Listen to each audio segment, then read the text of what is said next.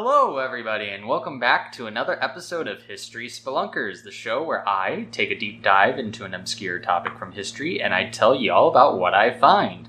I'm your host, Kelvin. I use he, him pronouns, and joining me today are my wonderful, fantastic, and curious co-hosts. Say hi, gang. Hi, I'm Jamie. She, her pronouns. Hi, I'm Ryan. He, him pronouns. I'm Laura. Also, she, her pronouns. Yeah, it's all of them. And but uh, welcome back, gang. Uh, we are back at it today with another summertime blockbuster episode. Uh, cool. Kind of like a series we're doing. Yeah, a little mini series. Uh, you know, I figured it being the summer, we can do sort of summery movie topic sort of deal because it was fun. And last time we did Jaws, which was the first blockbuster, but today, instead of going back into the ocean, we're gonna turn our attention into a different direction, outer space, which is kind of back where we started about a year ago. So, if y'all are ready, let's dive down the rabbit hole.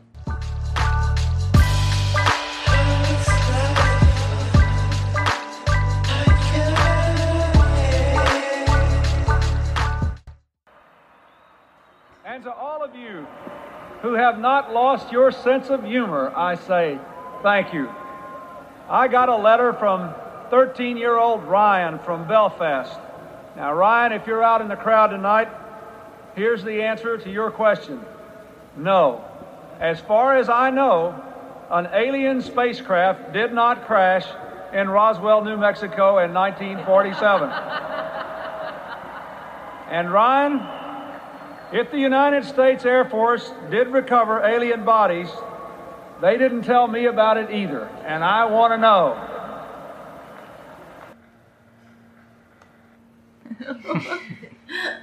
Sounds suspicious. Suspicious sounding? Mm-hmm. Uh-huh. Well, aliens, right? They're out there abducting cows, destroying cornfields, supporting the entire tinfoil industry. Basically, yeah. Uh... But what do y'all think? Are are they out there? I'm, okay, absolutely yes, but not in that way. Because it's a very, I feel like we cannot comprehend, going super deep immediately, I know, we cannot comprehend like what aliens are and how they do things, you know? But like, oh, cornfields, you know, that that's a, that's in the middle of nowhere. But it's, it's just a really like human conception of that. But no, I don't think that they're doing the stuff that is like stereotypical in alien movies and crap. I would tend to agree. We have not been visited, but there have to be there out def- there. Yeah, there definitely is. Just not in the cornfield maze type people, you know? Cornfield maze. Or no, sorry, crop circles. Crop circles, that's what it is. In like, cornfields. They, yeah. they might as well make the cornfield mazes, too. You know, that'd be fun. Oh, did, did, did they not? That's Wait, did they not? Mazes. Cornfield mazes are just a thing. Nobody, oh. nobody, nobody can solve those. I thought they made those. Every Halloween, they just go in yeah. cornfields across the country and draw mazes. All right. That's okay. Uh, what do you think, Jamie? I mean, I think there's probably aliens out there. I mean, there's so much of space that we have, like, literally just can't even get to yet. But I don't think they're over here messing with us. Just, it. I want to know, but I don't want to know. Because, like, both answers are scary. You know, if, like, we're being completely alone in all of the vastness of space, that is scary in itself. But it's also equally as scary of, like, no, you're not alone. You know, mm-hmm. And I remember one of my teachers saying that because he was kind of paranoid about mm-hmm. the unknown, I guess. Mm. He's pretty old, so mm-hmm. maybe it was about dying, but I don't know. He was just was like, that, no, it was, about, it was about aliens, for sure. Yeah, yeah. aliens. It's, yeah. It was, he was airing out his insecurities before he retired. It's a weird dude. I see. Well, the reason I bring this up is because, uh, I don't remember, but it was about a year ago where it was all in the news that the Pentagon admitted U F Os were a real thing. Um, oh, I remember and that. that. the government was, like, keeping track of them and had all these incidents that they couldn't explain. Yeah, because they are unidentified flying objects. objects. I yeah. just don't think they're from space. Well, so... uh, Congress made the Pentagon publish this report, and then uh, actually a couple months ago they had public hearings about it, and they admitted that the intelligence community has a database with more than four hundred entries of U F Os, except they no longer call them U F Os. They are unidentified aerial phenomena, or U A Ps. Yeah, because there's such a stigma around yeah, U F Os. U F Os. Yeah, I get yeah. that. Yeah. That's smart. Like, if you say U F O, people automatically assume, like, oh, aliens. Oh, flat earthers. Oh, yeah. Like, all the, the crazy shit. Yeah. It's like, oh, sorry. Uh, but, no, they need to be called out. Uh, but alienating them. Yeah. Oh, oh, that's oh good, that's good wow, one. Nice, nice, bravo, uh, snaps. I'm here for the quips. Snaps all around. But uh, yeah, these hearings, of course, have thrown fuel to the fire for different conspiracy theorists, because it's like they're admitting that it's real and that they're aliens. It's like they just have unidentified flying objects, but you know, it's interesting to think about. And so uh, today we're actually going to uh, delve into some of the more famous, or the most famous, uh, U F O incident uh, at Roswell. I'm assuming you all have heard of it. Yep. I have. Yeah. Mm-hmm. And so we're going to start there today, telling you about Roswell, about all that went down, and then uh, we'll go into some other sort of famous incidences that happened around the same time. Uh, maybe even long before that, and some stuff more current, and I guess we will decide by the end of this what actually went down. So, hmm. y'all ready? Yes. Let's do it. Okie dokie.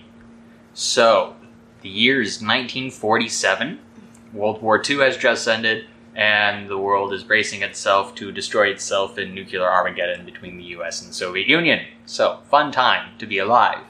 And in the middle of all this stuff going down, beginning in World War Two, the fighter pilots over Europe began seeing some strange things in the sky um, that would just like make weird patterns, flashing lights, and then just mysteriously vanish.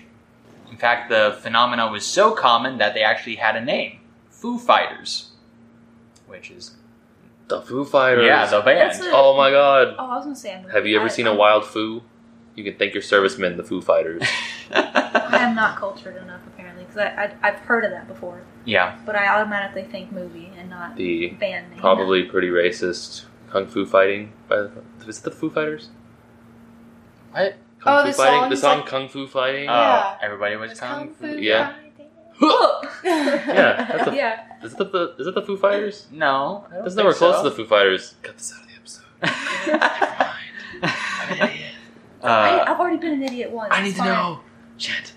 Anyways, uh, it was June twenty fourth, nineteen forty seven, uh, when a civilian pilot named Kenneth Arnold was flying over Washington State when he claimed to have seen a series of nine bright objects flying with him in the sky near Mount Rainier. He was unable to identify them, and when he landed, he asked a couple people about it, and they had no idea what it could have been. So the next day, he began talking to some local reporters, and the story that they wrote blew up nationwide, went viral for a newspaper, I guess. But uh, these interviews, he described the lights to look like flying discs or flying saucers, mm-hmm. which is how the term oh. got coined and to the popular imagination. Interesting. And that was the first post-World War Two U F O sighting in the United States. And it is widely considered to mark the beginning of the modern U F O age, which was exactly seventy-five years ago. Wow. Wow. After this sighting, through the rest of the summer, there was a rash of flying saucer sightings, and by July ninth, there were reports in every state in the U S, even some in Canada, and by the end of the year, over eight hundred reports were made. Wow. The most famous of these being in Roswell, New Mexico. You went there recently. I did, a few years ago. Was there like a space McDonald's or something there? Yes. They do have a yeah. space McDonald's. It's the space McDonald's. It's the most fun McDonald's I've been in. Besides a whole the, bunch of arcade no, games and... There was the bigger one in that one Orlando, but... I don't know, like, like the, spa- the biggest McDonald's. The space one is a cool, is a cool themed one though. Yeah, it's it's pretty fun. Yeah, it, it's a fun place. It's the second best. It's the best. uh, but yeah, so in Roswell, one night in the middle of June, on actually not in Roswell, but in the small town of Corona, which is north of there. Roswell is the closest big city. And it's not that big. Big city. But uh, it was on a ranch outside the small town of Corona, New Mexico. Something fell from the sky and crashed into the ranch of Mister W. W. Mac Brazel. Oh, Mac. The wreckage debris ended up covering uh, the span of over a half mile. And... Brazel didn't really think much of it. He gathered up what he could and piled it up onto his property, and he was eventually gonna throw it away, get rid of it. On the night of July fifth, he went into town to deal with some stuff, and up until this point, he was unaware of the whole flying saucer craze that was going around, because the thing crashed before flying saucer became a term. And then he was stuck on his... Well, he wasn't stuck, but he was on his ranch for at least ten days preceding the night he went into town. And so there was no way he could have heard of it because there were no phone lines or any of that stuff on... There were no radios on his property. So there's no way he could have heard of this. But whenever he went down... When he went into town, everyone was talking about it, obviously. And so that got him to thinking, hey, maybe I got something. And so he goes back to his property, picks up the debris, and on the morning of July seventh, Monday, he took the wreckage into Roswell to show the town sheriff. The sheriff was also confused by what he was shown, and so they called the Roswell Army Airfield to get some answers. Intelligence officer Major Jesse Marcel was ordered to investigate the wreckage. And so they go out to the property with Brazel, and they gather up some more debris. The next day, Marcel takes these materials that he's gathered to his commanding officer on the airbase.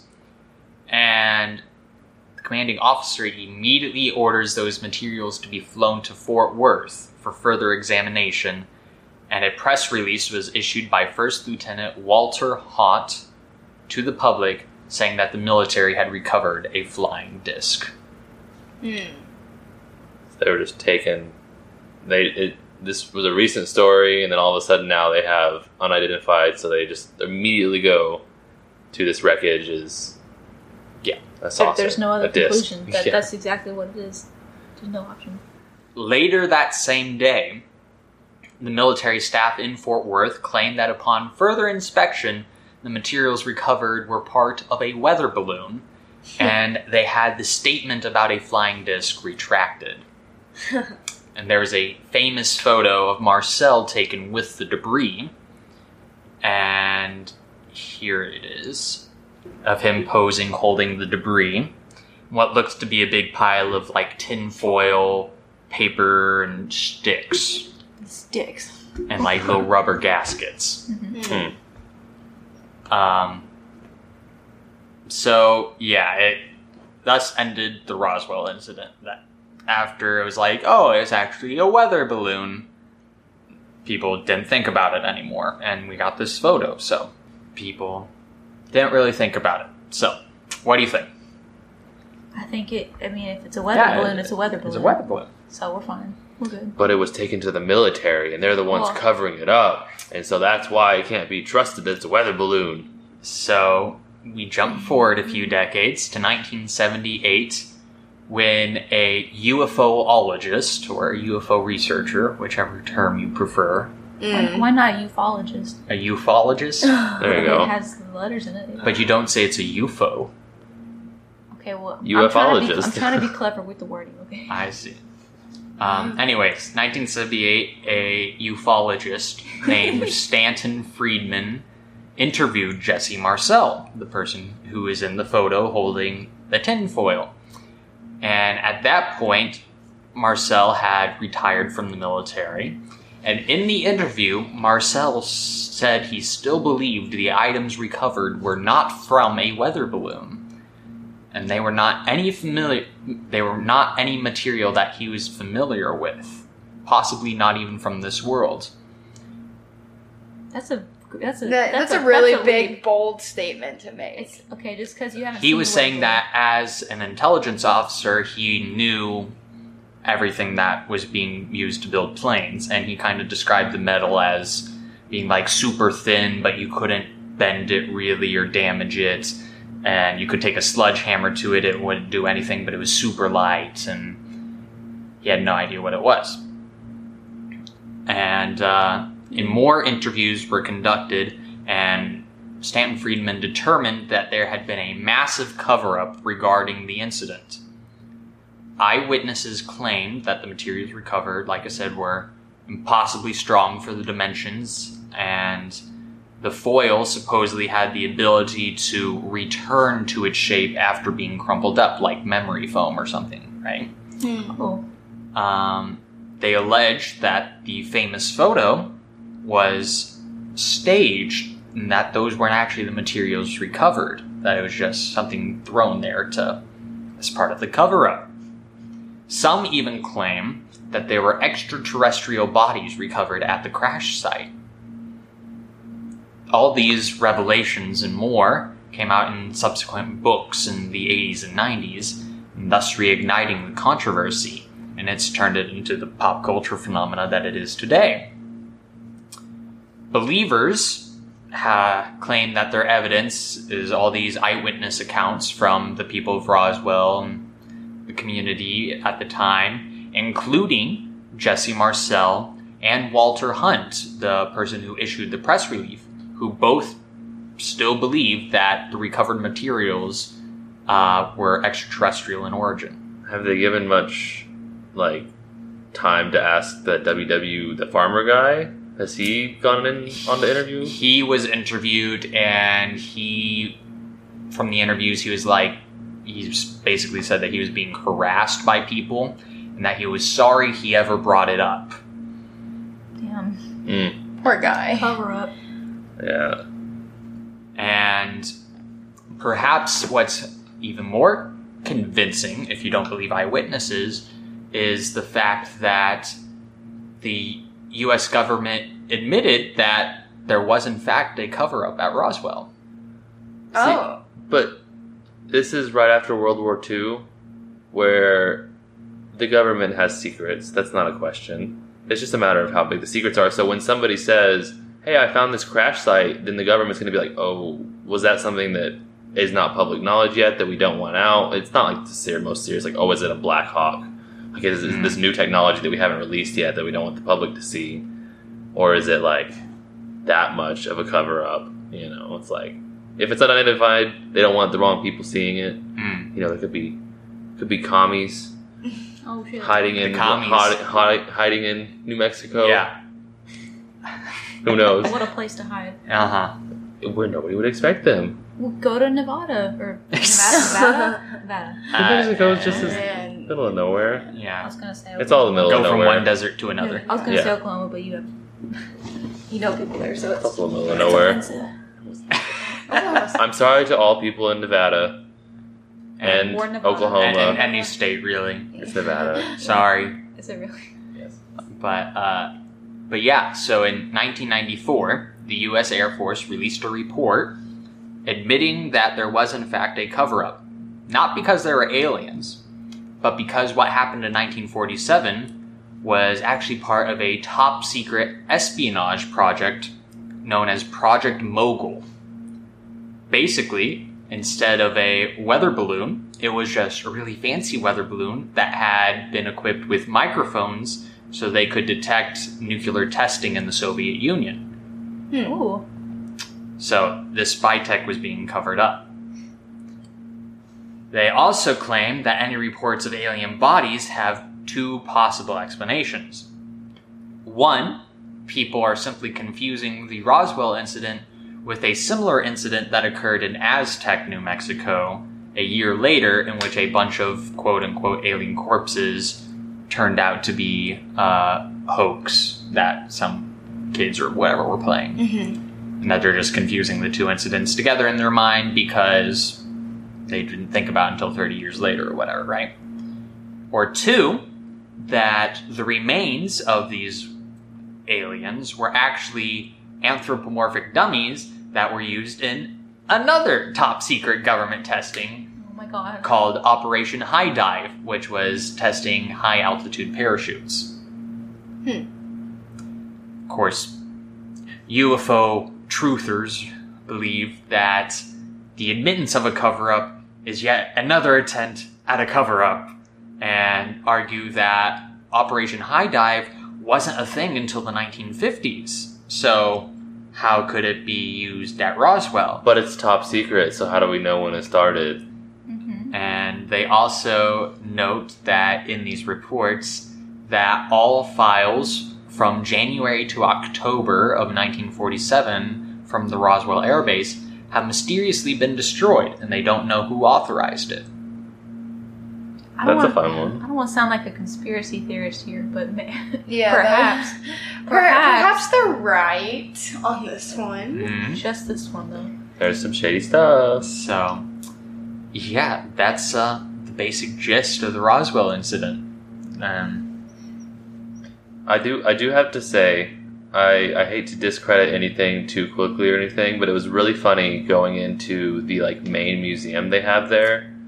I walked in, bought my ticket, and as you walk in, there's a big, like, half wall that uh-huh. has, like, the open, like, an opening paragraph of, this is what the museum's about, you know, a really quick gist of what it is, and just to say, you know, it's basically a disclaimer saying, none of this is proven, and you can't hold us liable for anything we say in here. Yeah. But also, it was really funny, because I found multiple typos on this, like, nicely, like, placard yes. wall. Like, I think it's a glass sheet that's uh-huh. like laser etched with it, and it's there's typos on it, which I'm yeah. sorry that you can proofread if you're a conspiracy theorist, but I, I just found that funny of an but inconsistency. You, you of course are referring to the U F O museum in Roswell. That would be correct. Yes, I think it's like the International U F O Museum or something. I cannot remember the but, name. It's probably uh, the only one. That's why it's the international. Yeah, one. It's the museum. But yeah, the, the city of Roswell loves this stuff. It's great for tourism. They got mm-hmm. the, the McDonald's. U F O McDonald's. They got the U F O museum. There's a little green man on their state seal. I mean, not their their city seal or whatever. Wow. It's uh, it's a fun little town. I think like their minor league baseball team is like the E Ts or something like that. That's where, that's where I brought bought your rock tree. Oh yeah, you got yeah. Yeah. Yeah, I'm big. Cool rock shops and stuff, you know, yeah. desert town kind of thing, kind of feel. But um, so yeah, now knowing all this information, well, what do you think? Mm. No. I don't know, man. It's... I think there was something weird going on. I just don't know if I believe that it was alien. alien. It's a bit of a leap. So. Yeah. I mean, like, obviously it seems like the government was trying to cover something up. I don't know if they're being honest about what they were trying to cover up, because yeah. it's the government. Why would they be honest? Um, but I don't think it was aliens. True. True, true. Well, so that was the most famous one, and we'll go into a couple more famous U F O things or that are noteworthy in some way to maybe give y'all some more things to voice an opinion about. But uh, our next incident uh, occurred in early January of nineteen forty-eight. So these are all happening right around the same time. But this one was at the Godman Army Airfield in Fort Knox, Kentucky. Multiple reports that night uh, came out that there was like a bright light in the sky. Mm. All from all around the airfield, people were reporting things in. And there were four fighter planes already in the sky, and they were ordered to go investigate. And as they came close to the light, uh, the light began to retreat up into the sky, and the pilots followed in pursuit. One pilot had to turn back because he was low on fuel, and the other two as this light is rising up into the sky, basically just straight up. Uh, they got out to an altitude of twenty-two thousand five hundred feet before they decided to pull back. And the fourth and final pilot, Captain Thomas Mantell, he continued in pursuit of the U F O.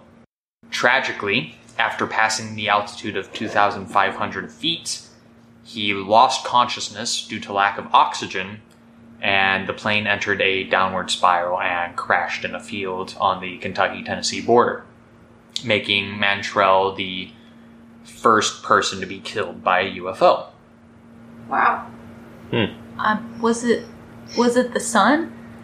Was it the sun? The retreating sun. I mean. So, subsequent reports from the military claim that he had either been chasing the planet Venus or yet another top-secret weather balloon from a different government project called Project Skyhook. But they just conveniently have so many, like, top-secret projects that happen to line up with all of these sightings. Yeah. That is a little weird, I will say that. And they all just happen to be weather, weather balloons. balloons. Like, this is how, how many top-secret weather balloon projects does the government have?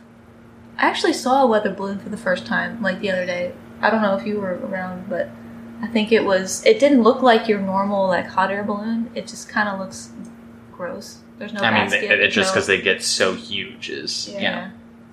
But, uh, yeah, and of course truthers are like, no, he was actually chasing a U F O, and they think that, like, the U F O might have, like, Black struck him with out. a laser beam or something, you know? Oh, mm. oh, no.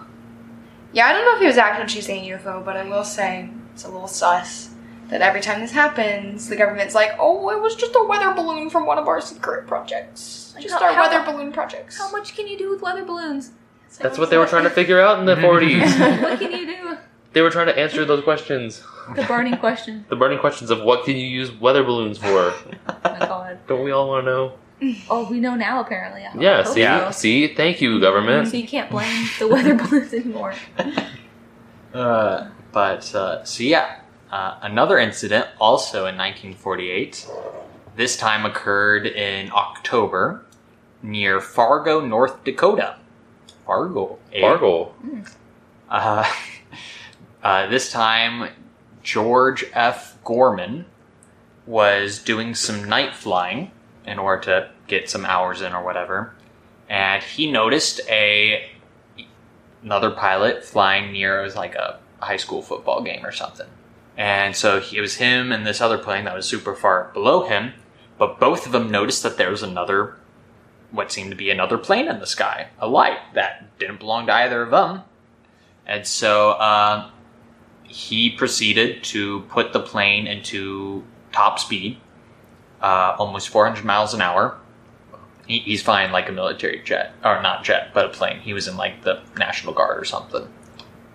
And uh, so yeah, he's going four hundred miles an hour, and he produ- pursued the light to try and identify it. And he proceeds to go on a thirty-minute chase in the sky above Fargo, doing all sorts of these aerial maneuvers trying to catch this light, and he still can't catch it, going at top speed. And after a bit, the light left his visual range and began climbing up into the sky. So Mantell returned to the airbase, and in Gorman's sworn accounts to the investigators, he believed that the object he was chasing had, quote, definite thought behind its maneuvers, end quote, and that he temporarily blacked out on a couple of times because of the sheer G-forces from the turns he was having to take, and that the object, no pilot could be going that fast and do all the stuff and remain conscious, going faster than he was. And, uh, yeah, so that incident is known as the Gorman dogfight. The government, of course, uh, it says that he was chasing either the planet Jupiter or uh, yet another weather balloon. Oh my oh god! My god. But in this I, one, I'm it's so like... I'm sure that he was chasing a weather balloon. As yeah, like a weather balloon like, goes four hundred miles per hour. Yeah, they just weather balloons go straight up. up. They they, they don't... float around. Ju I don't remember Jupiter flying around either. No, what if it's like, it's one of those, like you put... You know, like you attach something to a dog and then it runs away and it's like following him. You know what I mean? Oh, so, so it's one of the those. Weather balloon is attached to the plane. There was like a circle. Well, okay, but backwards. There was like a really weird like reflection on his mirror that was like, oh, it's always oh. to the right of me. That's also a common explanation on a lot of these incidents is like, no, you have a smudge on your window, actually. Actually, no. Mm. Could be like a, you know, you like you hit a bird on your, on your screen and just... Why do they keep saying they were, like, chasing, like, Venus or Jupiter? Like, when those are in the sky, they're, like, stationary. They Or, like, as they move across the sky during mm. night, it's slow. It's, it's an hours-long The process. Reason they say is because they are not always in the sky. You know, they uh-huh. go through their phases yeah. or whatever. But they are just abnormally bright when compared to other stars. But... But it wouldn't be moving around. But believers... point that out. They're like, you're you're turning into a U F O truther. Are you a ufologist? Yeah, a ufologist. Oh my god. Um. So yeah, it's. You know, you would think they would come up with a better excuse than a weather balloon, or they were chasing a stationary object in the sky. This was a revolutionary new weather balloon. Yeah. That.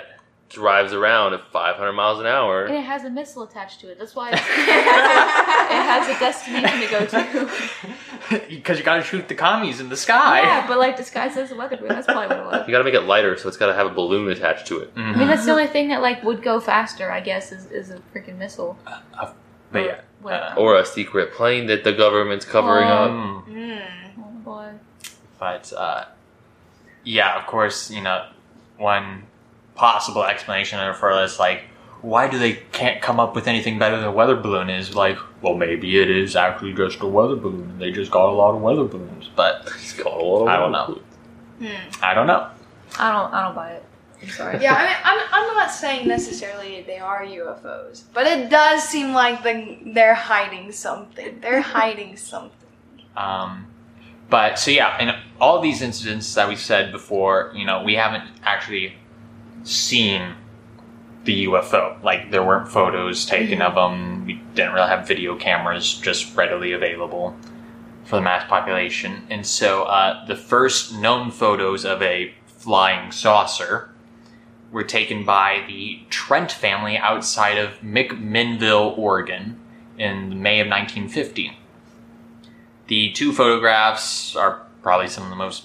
One of the two is one of the most famous U F O photos ever taken. And uh, multiple investigations into the film negatives have determined that they were not altered in any way as far as, like, editing them or whatever back in the day, which has led some people to believe that they are indeed authentic images of a U F O. Uh, skeptics point out that just because the photo wasn't altered doesn't mean it wasn't staged. Mm-hmm. But I will show you them, and you can determine for yourselves. It's a U F O. It's a football. There's there's a kid to the left on the roof that just hucked a frisbee off. Yeah, that's what I was saying. That yeah, could be a frisbee, a frisbee. That could be a ball. That could be like a piece of wood that they just threw.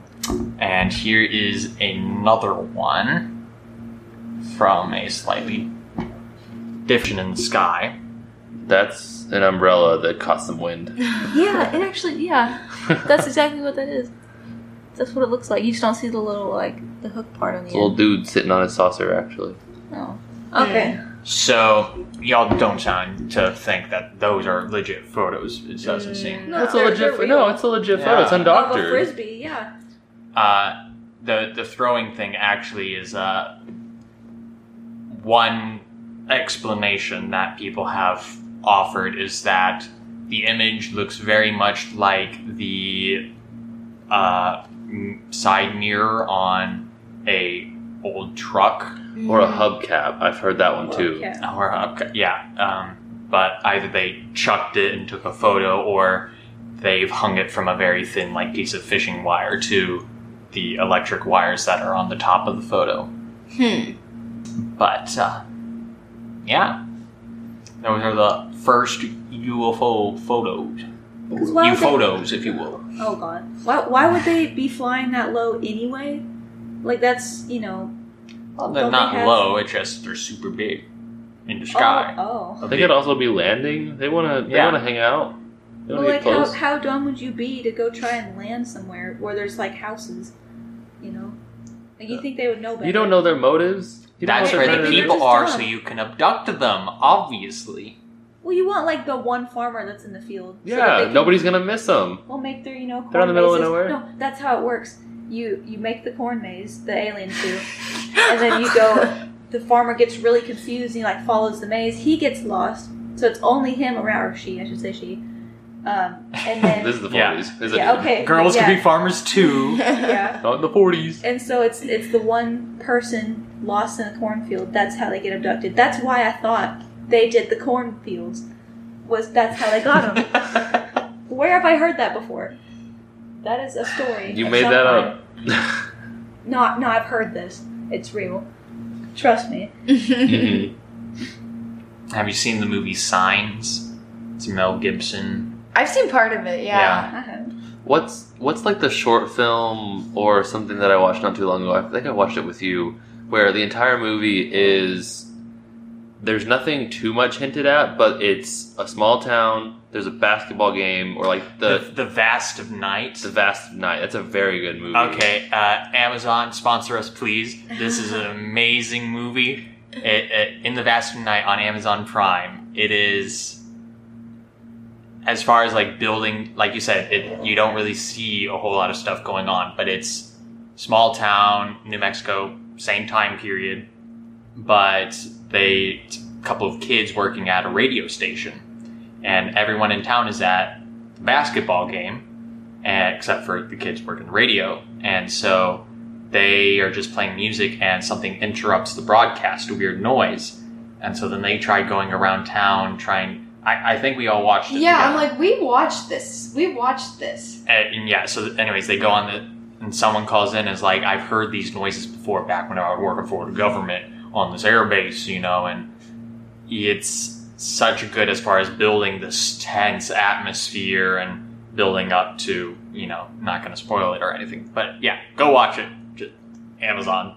Bezos, please. Yeah, if, if you're listening, buddy. hey, hey, bud. Hey, hey bud. uh, but yeah, so those are, those are like the most famous U F O building the ideology in our head of how U F O works.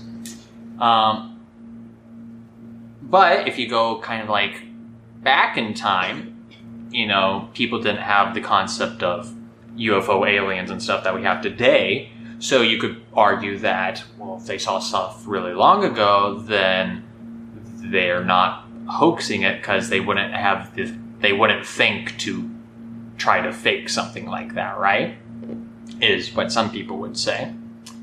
But uh, actually the first like U F O panic, similar to the summer of nineteen forty-seven, occurred um, during the winter and spring of eighteen ninety-six to eighteen ninety-seven. And this was a panic of, quote, mystery airships or phantom airships that people reported seeing all over the country. It started really in California and then kind of went westward as it expanded.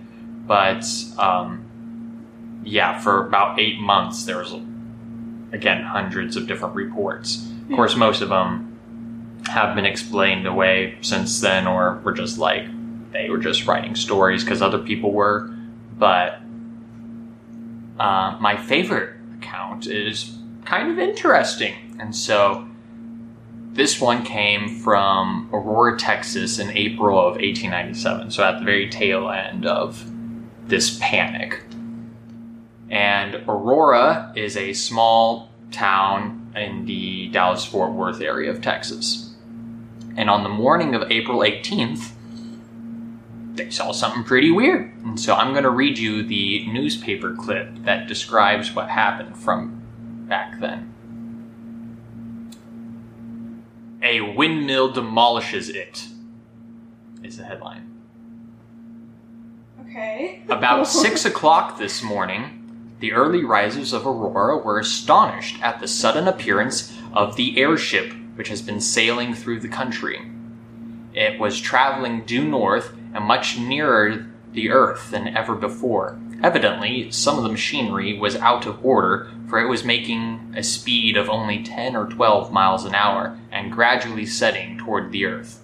It sailed directly over the public square, and when it reached the north part of town, collided with the tower of Judge Proctor's windmill and went into pieces with a terrific explosion, shattering debris over several acres of the ground, wrecking the windmill and water tank, and destroying the judge's flower garden. I should be reading this in like an old-timey accent, you know? But a very tinny, yeah. like, sound to, the, yeah. to this part. Anyways, uh, the pilot of the ship is supposed to have been the only one on board, and when his remains, and while his remains are badly disfigured, enough of the original has been picked up to show that he was not an inhabitant of this world. Mister T J Weems, the United States Signal Service officer at this place and an authority on astronomy, gives it as his opinion that he was a native of the planet Mars. Oh my god. Papers were found on his person, evidently the re- record of his travels, and they are written in some unknown hieroglyphics that cannot be deciphered. The ship was too badly wrecked to form any conclusion as to its construction or locomotive power. It was built of an unknown metal resembling somewhat a mixture of aluminum and silver, and it must have weighed several tons. Again, this is before airplanes were a thing, so. The town is full of people today who are viewing the wreck and gathering specimens of the strange metal from the debris. The pilot's funeral will take place at noon tomorrow. So the alien got buried in the town graveyard. No. The well, alien. That's a very easy thing to, like, prove now. Just go dig him up. Go search him. I also, I also, those bones. Yeah, I also like the thought that it's, earlier today, this happened, and we cannot decipher it. It's like, you've had, like, an hour. Like, not everybody in the town of whatever this town was will know different languages, so, like, we can't decipher it. It's like, you gave it thirty minutes, bud. Unknown hieroglyphics. Yeah. Racist. Come on. But, so, yeah, you're saying just go dig up the body. Well, in nineteen seventy-three, the Mutual U F O Network, a k a. MUFON, Ugh. I don't like that. Um, they conducted an investigation and discovered an oddly marked grave at the cemetery, and some eyewitnesses who were children at the time who were there when the wreck happened. And they used, like, ground radar and stuff and detected that there was a mass of something in the ground. But whenever they asked for permission to exhume the remains of the grave, they were refused. And when a subsequent group followed them and showed up a couple years later, the marker had been mysteriously removed and they could no longer detect any remains using sonar. Someone took it in the night. Hmm. But who? So. But who? Cue X-Files music. Do do do. Can, can you put that in? I can put yes. some... Ex- okay, perfect. About two seconds of yeah, it. Yeah, two seconds. Copyright. Doo-doo. That's all you need is, is that part of it. Doo-doo-doo. Yeah, but, um, yeah, what do y'all think about the Aurora incident? I this mean, I definitely don't think it was something from Mars. Like, we've proven, the like... The expert, obviously. There, there, there's no people on... Like, there's, there's the there's... rover on Mars right now, yeah? Yeah, and like it hasn't, unless it's like hiding from the little the little guy that's running around and picking up samples and stuff. Always like, standing right behind the rover. Yeah, like is that? Right did, wait, didn't spot. The rover get like pushed over or something, or like it fell over? No, something like oh, that. Got, Opportunity. It, oh, I don't know the name. It got know. covered by like Martian dust, and so yeah. it just well, slowly, I it, so it's slowly solar. died. I yeah. thought it either like knocked over or like got caught in a rock or like something like. prevented it. No, it got like covered in sand. Oh, its okay. feetsies got all ripped out. Oh, yeah, it couldn't no. charge itself. Not its feetsies. That's terrible. Yeah, because don't don't you remember they like they like made that playlist to like try and wake it up? Yeah. Yeah. Aw. Sad story. We miss you, Oppie. Yeah. That's so sad. Rip. Rip in peace, Oppie. So no, the the the papers on his person that said he was from like what what would it have said that you can't read? The hieroglyphics that's on it. So, like, how did you know that he was from Mars? Where else would he be from? Yeah. I don't... The other twelve planets that there are? Or the other seven planets? Whatever. How many planets are there? I don't know how Nine? many planets He's from the twelfth planet. Okay. Planet X, yes. um. Also, I'd like to point out, they the people who showed them where the grave was were kids when it happened, right? Well, they discovered the grave on their own, but they, like... Eyewitness, yeah, they were kids. Um, I think they found two. Of course, they were super old by that point. Uh-huh. One of them didn't actually see it because he wanted to, but his dad was like, "Nah, you need to work mm-hmm. on a farm, cow farm, cow farm." Cow farm. But uh, so yeah, he didn't actually get to see it. But I don't know about the other one if they actually saw it. I'm just saying, maybe they had like the wrong grave. And that's why people are like, no, you can't dig it up. That's my grandpappy. Yeah, that, that's my grandpappy. You ain't digging up my grandpappy. But it's also kind of a weird request just to walk into a cemetery yeah. and be like, yo, that's that looks weird. Let's check it out. Well, the the town, like, they sort of have it as part of their town identity. They have, like, a historical marker and stuff. Yeah, I don't think it's that weird that they wouldn't let them dig yeah. it up. I, yeah. I don't think that's a I think weird, that's illegal. Suspicious thing. Not if you get permission. Well, okay. The person that, that... He was an illegal. No. He was he was buried there. We had no documentation. He was an alien. They can dig him up. That's terrible. But, uh, so yeah. Um, and then one last incident that we will discuss is uh, jumping back into the future. Uh, you know, common line, you know, you think of, oh, who would know if U F Os are a thing? The President of the United States. And they might actually tell you because they only work the job for four years. And if they get told something, you know, they would tell us, right? No. Yeah, that's the thought. Well, yeah, usually they're like, well, I can tell you, but I'd have to kill you. Yeah. And, I mean, you heard Bill Clinton at the start of the episode is... He didn't know everything about it. Uh, if you had to guess which president is the most likely to have seen a U F O? To have seen a U F O? To have physically seen a U F O. Like, personally? Wait, so a president has had a U F O ex- incident experience. They witnessed a U F O. I, oh. I wouldn't Wait, be surprised oh if you said George Bush. I w- I'm going to guess Reagan. Who's your guess? Carter. He's a ninety-six, ninety-eight-year-old man. He's going to tell us soon. Bravo. Jimmy Good Carter. Good job, Ryan. Old Jimothy. Jim- Jimmy. Jimmy boy. Is Reagan even alive anymore? Is that... No, he died um, in like two thousand five okay. or something. Okay, sorry. That, mm, did not know that. Uh, but yeah, uh, James, Jimmy, Jimbo, Jimbo Carter. Uh, he experienced a sighting in nineteen sixty-nine before he was in politics, uh, before he was governor of Georgia and the president and all that stuff, as a measly peanut farmer, as they say. Well, one evening in nineteen sixty-nine, he was giving a speech to a community organization when a person in the crowd pointed out that there was a weird light in the sky, about thirty degrees above the horizon, and it was as bright as the moon. And it's like seven o'clock at night or something. And so uh, the light moves towards the crowd and stops kind of behind some trees. And there it changes colors a couple of times. So white light and then changes to blue, turns to red, goes back to white, and then it moves up into the sky and disappears.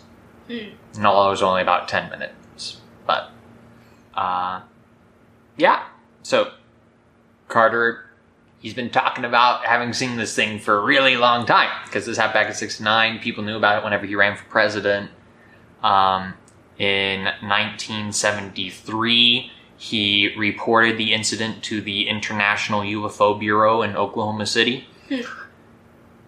And uh, while he admits that the object is by definition a U F O, uh, Carter doesn't believe in aliens, so he doesn't think it was an alien spaceship. Mm.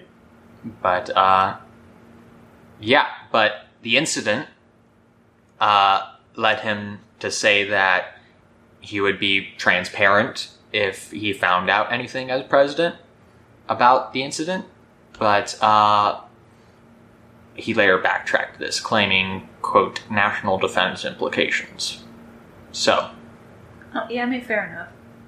Deathbed but it's confession. Like, what national defense implications are there about U F Os? Hmm? Mm-hmm. Aliens? Space mm-hmm. Force. Yeah, that's what the Space Force is for. Yeah. That's what it is. U F O sightings. But, huh. yeah, so. George Bush was a good guess. I'm surprised he hasn't seen anything. Yeah. He, he would be the type of person to talk about it, so. Yeah. He would. Because that's what I was saying. I was like, I feel like if George Bush saw a U F O, we'd know about it immediately. Yeah. Like, he'd be like, oh my god. Oh my god. Oh my god. uh, yeah. But, uh, so yeah, like, Uh, we'll wrap this up with uh, where we started the episode talking about the U S government admitting that they keep tabs on this type of thing. And it's like, well, why would they keep tabs on it if it wasn't a real thing? But, you know. Uh, so, yeah, they've been keeping track of U F Os in some capacity since nineteen forty-seven. Uh, in nineteen forty-seven, the U S Air Force started Project Sign to study U F Os, and it folded, and there was a couple other smaller studies that all kind of merged together in nineteen fifty-two to form Project Blue Book, which lasted until nineteen sixty-nine. This is the most famous one and the big one that's in all the U F O conspiracies. Um, yeah, it's just the big government agency Men in Black sort of deal. But, uh, during its Operation Blue Book cataloged more than twelve thousand six hundred sightings of U F Os, and of those, seven hundred one remain unidentified. Wow. I mean, that's not a lot out of the total. Yeah, but it's not an insignificant yeah. number. Um, what is that, like five percent? Something like that, yeah. Yeah. Yeah, I can't map. Yeah, and it's not important, but yeah. Uh, after Project Blue Book folded, uh, other incidents were reported and kept track of, but they didn't have, like, the big formal, almost like an agency devoted to it sort of deal, you know? Mm. Uh, National Archives kept track of some of this stuff, but uh, nothing on the same scale. Or at least that's what they tell us, you know. All these were secret programs at one point. Well, in June of twenty twenty-one, the Pentagon announced that beginning in two thousand four, the U S intelligence community, well, since two thousand four, I should say, the U S intelligence community has recorded one hundred forty-four encounters of unidentified aerial phenomena, and they released a report that admitted a U A P task force existed, and that they study these phenomena. And of the one hundred forty-four, they have only been able to identify one with confidence. Ooh, one.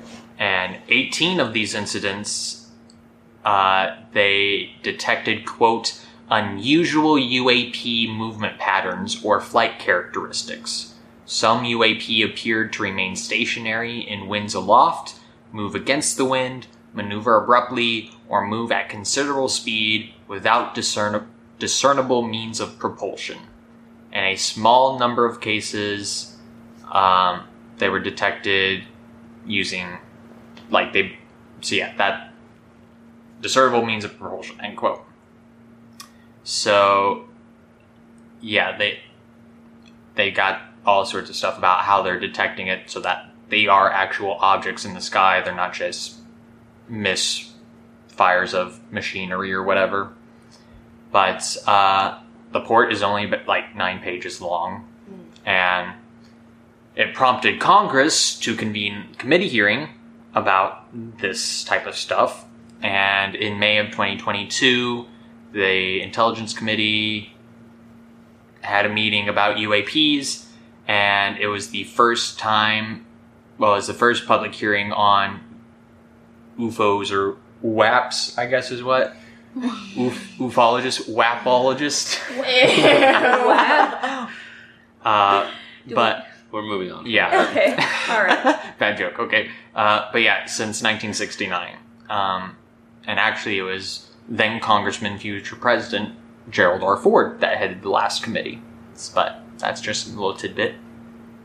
Um, what's notable from these hearings is that the number of unidentified aerial phenomena reported increased from one hundred forty-three to almost four hundred. And there's a bunch of videos, you know, that have gone viral online that you can see and stuff of all these incidents. But yeah, that's the current situation. Hmm. I got some, some thoughts. Some thoughts, please. Some, some thoughts. Yes. I have two, um, I have one comment and one question. Okay. And so my comment is the most convincing, like, alien story that I've ever heard is, uh, there's this storytelling channel on YouTube called Mister Ballin that y'all should watch. Because, like, he, he has such a soothing voice, you know? Like, it's, he tells all kinds of stories, like, literally everything from scary to, like, history people, like, from famous people and, and like, literally everything. Okay. And he told this one story that I don't remember the name of, but it's probably easy to find, um, about this group of guys. There was, I think it was like a group of workers. They were in a work truck. They were doing whatever that made them go in a forest. And long story short, one of them got abducted, and mm-hmm. the other four, like, saw it happen, pretty much. And all of their stories, like, they were immediately separated and, like, interviewed separately, and all of their stories matched because they had no time to, like, actually, you know, get together and, like, form a lie or whatever. So all of their stories matched. The guy that supposedly got abducted was missing for, like, two months, and he just showed up in the woods somewhere. And all of these people, like, they did, like, so many rounds of lie detector tests, and they all passed. Even the alien abduction guy passed. And, like, you know, there's there's so much credit in lie detector tests, I know, but but to do it that many times, and they always stuck with their story. And, like, if you ask them today, because they're still alive, they hate talking about it. It's like a P T S D kind of thing for them. They get really sad and really, like, just just do not want to talk about it because it just kind of ruined their lives and their careers. And so that it's a really good, re- honestly, really convincing video huh. about that. I remember showing it to my dad that, you know, he's yeah. very, he's very, uh, doesn't believe in that kind of stuff. And he's like, after the end, he's like, oh, okay. Okay. I'm like, all right, that's, that's something. Um, but then again, the entire, literally the whole story could be fake. That That's also an option, but I don't think it is because these people exist and they're alive today. Yeah. And then my, I guess my question is, I just, I can't, I can't get past it throughout this whole episode of, like, his name is Jimothy Carter? No, his name's not Jimothy. Okay. Okay. Because I saw that, I'm like, Jimothy. No, I, I was just joking. Okay. God. I don't even know if James is, like, his, like, I think it's a nickname, but I can look it up. I thought Jimmy was his nickname, but James is his actual... Jimothy. Let's see what his birth name is. Or his government name. Yeah, James Earl. Okay. But I think... I, no, I believed you, because I just... Jimothy. I guess I'm gullible like that, but I believed you. I'm glad I asked. So you just, invalid- you just invalidated your previous story with the question about Jimothy. Okay.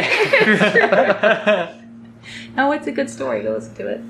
Uh, it's great. I'll, I'll, like, tag a link into it if I find it. Yeah, I'll, I'll find the title of it. It's it's probably, like... It's, it's something along the lines of, like, most convincing alien abduction story. Yeah. Today or whatever. But yeah. Yeah. What do y'all think? Have I convinced y'all? You have convinced me that the government is hiding something mm. about this. Just because I know I've said it like three times already, but the goddamn weather balloons. Like, there's no way they have that many secret weather balloon projects. There's just no way. But, um, I don't think aliens have been visiting Earth. No. I, I feel like yeah. if they had come, like they would have, like if they were doing like espionage, like alien scouting things mm-hmm. that long ago, we would. I feel like we would have seen like a bigger visiting presence. Well, but in the now. but in the forty in nineteen forty-eight, we called them out, and so now they're hiding. They're hiding better. Oh, yeah. But also. Yeah, on my whole thoughts on aliens in general is just, I forget who said it, it was like a Neil deGrasse Tyson or like a Bill Nye or something yeah. like that. One of oh, those guys Nye. was talking about how the entire like history of literally everything is, you know, billions of years, and like humanity has has existed for a speck on the timeline, like, you know, not even like, you know, any significant amount of time, and like actual like societies like that don't last for that long, or obviously uh-huh. take a long time to develop. And so just the question of, can two of them, in even the vastest of space, can two of them actually exist at the same time and communicate with each other? Yeah. No. Like there could be one that's like twenty thousand light years away. So what do we do? We send out communication, and then it takes forty thousand years to get back to us. Yeah. So like it's a hot minute. So like, yeah, any of those radio waves that we sent out, you know, to, to ask about people, whatever, like if there is actually one, it's got to be so far away that they probably haven't even heard it yet. Yeah. And they're not going to until we don't even, either also, we don't exist, or like it's a completely different society at that yeah. point. Yeah. Well, and also like, why do we always assume that the alien civilizations that are out there, first of all, have technology that is so much better than ours that even though we, we don't even know where they are, they somehow know where we are and can come and, like, look at us without us catching them. Why do we just assume that they have, like, better technology? Like, I mean, they could, but they could also have, like, technology not as developed because they could be at a different point, or it could be, like, the same amount. Like, I believe that, there, yeah, there's aliens out there, but they don't know we exist. Like, they haven't found us. We haven't found them because the universe is just that big. Alternatively, we just aren't interesting. Yeah, I was gonna say yeah. There's another. There's another one that I heard. It's like the the cosmic in the same, bus stop. The, where the co- yeah, yeah the cosmic bus stop where where the galaxy that just got left out because nobody thought like it would be interesting. So like, like you gross humans live there. We'll just go around. Like there's a joke of like, you know, there's interstellar travel, but we just haven't got our bus stop yet. You know, they just don't want to build out in that part of town. Um, yeah. Like, that's that's us, is everybody else is talking to each out other. And that's exactly what I was thinking. But we're just kind of hiding out. Yeah, so I'm glad I got to share this with y'all today. uh, I'll close this out here. Thank y'all for listening. If you like what you heard, please tell your friends about us. Uh, I'll leave links to photos and, like, YouTube videos and stuff about all these things for y'all to check out. Um, but our music is from Mountaineer. You can find their stuff and more on upbeat dot io. And as always, we'd like to acknowledge that we are recording on occupied land that rightfully belongs to the Utonqua, Comanche, Kiowa, and other indigenous peoples. If you have any questions, suggestions for future episodes, or you just want to say hi, you can reach out to us at History Spelunkers. That's History S P E L U N K E R S at gmail dot com. Thanks again for listening, and thanks for coming down the rabbit hole with me. Till next time, bye-bye. Bye. Bye.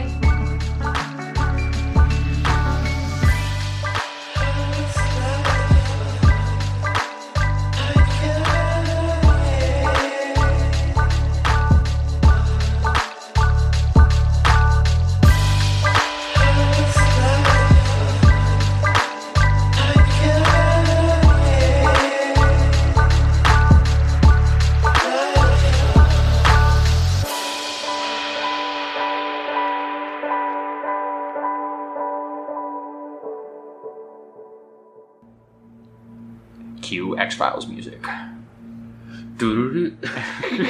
That's it. Just one.